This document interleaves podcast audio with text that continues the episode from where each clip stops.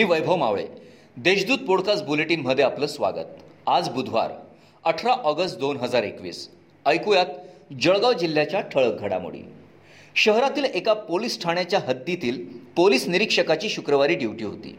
दरम्यान एका वाळूच्या डंपरवर त्यांनी कारवाई केली. कारवाईनंतर वाळू व्यावसायिकाने पैसे देतो तरी का कारवाई केली असा जाब विचारला.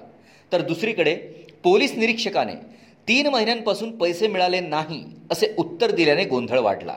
यामुळे पोलीस प्रशासन हप्त्यांमुळे पुन्हा एकदा चव्हाट्यावर आलंय.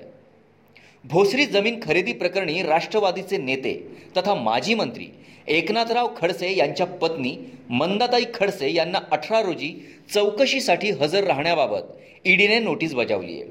आठ दिवसांपूर्वी मुक्ताईनगर येथील मुक्ताई साखर कारखान्याच्या कर्ज पुरवठ्याबाबत बँकेला नोटीस बजावण्यात आली होती. सुमारे पंधरा ते वीस दिवसांच्या प्रतीक्षेनंतर सोमवारी मध्यरात्रीपासून जिल्ह्यात पावसाने हजेरी लावली आहे. मंगळवारी दिवसभर पावसाची रिपरिप सुरू होती. सायंकाळच्या सुमारास सुमारे तासभर मुसळधार पाऊस झाल्यानंतर वातावरणात गारवा निर्माण झाला होता. दरम्यान हवामान खात्याने नदीकाठच्या गावांना सतर्कतेचा इशारा दिला आहे केंद्र व राज्य शासनाच्या पाणी पुरवठा व स्वच्छता विभागातर्फे स्वच्छ भारत मिशन ग्रामीण अंतर्गत हागणदारीमुक्त अधिक ओडीए प्लस म्हणून जिल्ह्यातील सतरा ग्रामपंचायती घोषित करण्यात आल्या आहेत.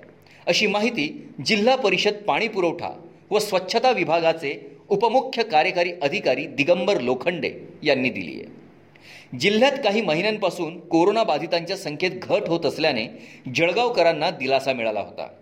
मात्र मंगळवारी जिल्ह्यात कोरोनाचे नऊ नवे बाधित रुग्ण आढळून आले आहेत. तसेच तीन रुग्णांनी कोरोनावर मात केली असल्याने ॲक्टिव्ह रुग्णांची संख्या पस्तीसवर पोहोचली आहे. या होत्या आजच्या ठळक घडामोडी. याबरोबरच वेळ झाली येथेच थांबण्याची. भेटूया पुढील पॉडकास्ट बुलेटिन प्रसारणात. तोपर्यंत संक्षिप्त बातम्या आणि ताज्या घडामोडींसाठी देशदूत डॉट कॉम या संकेतस्थळाला भेट द्या. धन्यवाद.